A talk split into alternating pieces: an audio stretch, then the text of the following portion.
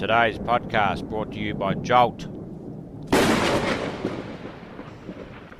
Make progress. Not excuses. Dream big. Get massive results.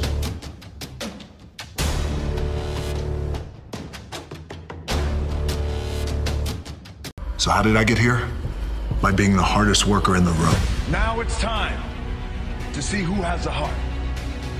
Now is the time to prove to yourselves and prove to everyone out there you are somebody.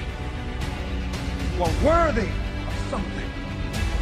And you're able to do something special that no one else in the world can do.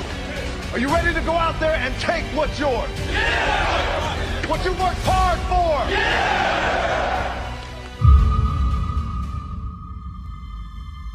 All of us in life have things we want.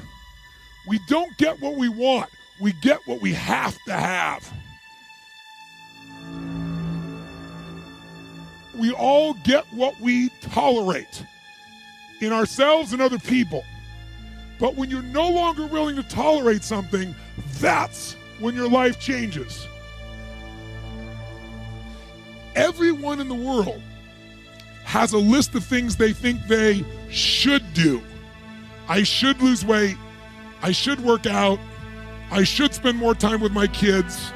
I should work harder. I should make more calls. I should, I should, I should, I should. And then you know what? People don't do their shoulds and they get mad at themselves. They beat themselves up about it. What changes people is when your should becomes a must. When suddenly the thing you said should happen has to happen. That's when human beings change. It's like if you want to take the island and you're the head of the army and you want to take the island, the most powerful way to take the island is burn the boats.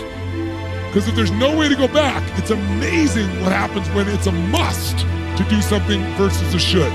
That's what makes human beings succeed.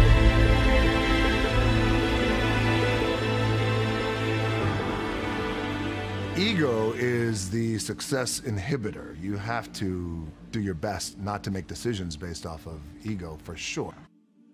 Success and failure are generally slow processes. Either slowly building things up or gradually tearing them down. And that's why I say you've got to pay attention. You have to watch. You have to watch every single second. Because those seconds, they turn into minutes and minutes turn into hours, and hours turn into days, and days turn into years.